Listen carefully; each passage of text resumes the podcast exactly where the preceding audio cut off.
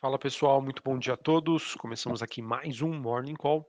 Nesta segunda-feira, dia 25 de julho, sou Felipe Vilegas, estrategista de ações da Genial Investimentos. Bom, pessoal, nesta semana, nesta segunda-feira, os ativos de risco ah, acabam abrindo aí com um tom levemente positivo, depois de um final de semana aí de poucas novidades relevantes. E acredito, pessoal, que o grande destaque dessa semana vai ficar por conta aí da agenda carregada, tanto em termos de indicadores, né, ou decisões macroeconômicas, como também para a temporada de balanços, tá? Só para vocês terem uma ideia, na quarta-feira tem o FONC, né, que é o Comitê de Política Monetária nos Estados Unidos, que vai definir aí sobre uh, qual vai ser a taxa de juros a ser praticada lá e também suas perspectivas econômicas.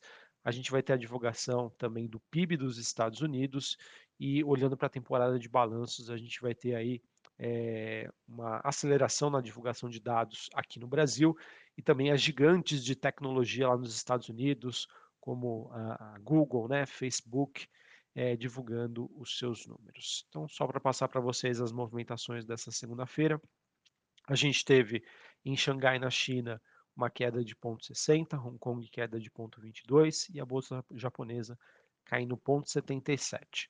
Quando a gente olha para as movimentações na Europa, Londres subindo 0,32, Paris alta de 0,5%, mesma movimentação para a bolsa de Frankfurt, na Alemanha. Olhando para os futuros norte-americanos, tanto o S&P quanto o Dow Jones e a Nasdaq subindo 0,5%.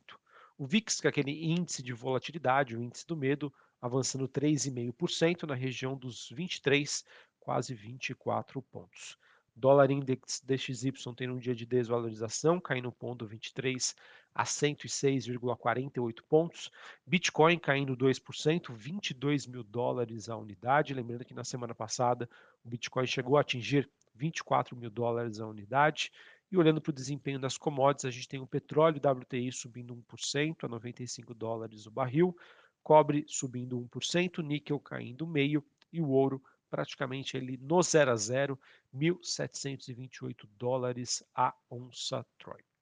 Bom, sobre uh, os destaques dessa segunda-feira, pessoal, na Alemanha a gente teve a divulgação do índice IFO, né, que é um dos principais indicadores de confiança da Alemanha e, obviamente, de toda a Europa. Ele que costuma ser um importante sinalizador antecedente para a atividade econômica da região e que, infelizmente, apresentou aí mais uma queda ficando inclusive abaixo das expectativas do mercado.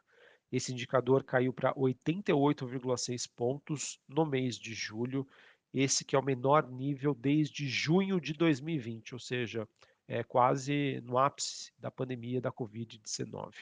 Esse resultado também, como eu já disse anteriormente, ficou abaixo das expectativas dos analistas, eles que previam uma queda a 90,5 pontos e o indicador veio 88,6. Sobre a China, é, destaque para notícias da criação de fundos de bancos estatais com o objetivo de promover aí apoio financeiro a empresas do setor imobiliário. Felizmente também, pessoal, a China continua lidando aí com a pandemia de forma mais dura, o que tem tido um impacto relevante e negativo no crescimento.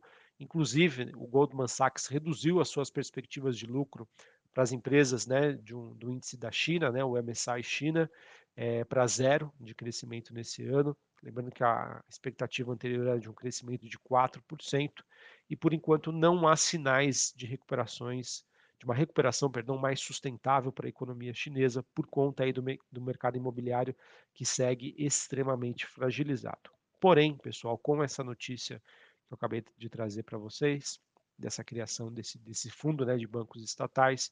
Isso está ajudando na movimentação das commodities metálicas, minério de ferro e também o cobre avançando nesta segunda-feira. Minério de ferro que chegou a ter uma alta aí de mais de 7%, ele que volta a ser negociado acima dos 100 dólares a tonelada seca. Em relação ao petróleo, não temos aí movimento, não, não temos notícias né, relevantes então, essa movimentação aí é uma questão puramente técnica para a commodity. É, bom, pessoal, acho que em termos de notícias, tá, era isso que eu tinha para trazer para vocês. Poucas novidades do cenário internacional, poucas notícias. E, como eu já disse anteriormente, acredito que o grande destaque vai ficar além né, da, da, das divulgações macroeconômicas da decisão do Fed, vai ficar também por conta aí da temporada de balanços. Só para vocês terem uma ideia, né, nesta semana, né, quais são os resultados que o, que o mercado deve ficar mais de olho. É, olhando para a temporada nos Estados Unidos, a gente tem Google, Microsoft, Amazon, Meta, ExxonMobil, Coca-Cola, GM, Intel e muitas outras. Na Europa, pessoal, UBS, Uni, Unilever, Credit Suisse, Deutsche Bank, Shell, Barclays, Nestlé e a Renault. É, e aqui no Brasil nós temos Vale, Petro, Ambev, Localiza, Ipera, Açaí, Multiplan, Pão de Açúcar, dentre muitas outras empresas que vão divulgar os seus dados. Tá? Então, sem sombra de dúvida, pessoal, uma semana muito importante em termos de indicadores econômicos e também temporada de balanços. É aquilo que a gente vem comentando com vocês, o investidor querendo balizar o seu sentimento, as suas expectativas em relação a crescimento econômico global e impacto da inflação nos resultados das companhias. Certinho? Então era isso que eu tinha para trazer para vocês. É, morning call aqui um pouquinho mais curto, mas realmente é, poucas novidades. Mas acredito né, que é, o noticiário vai se agitar aí durante esta semana. Beleza? Um abraço a todos, uma ótima segunda-feira para vocês, um ótimo início de semana e até mais. Valeu!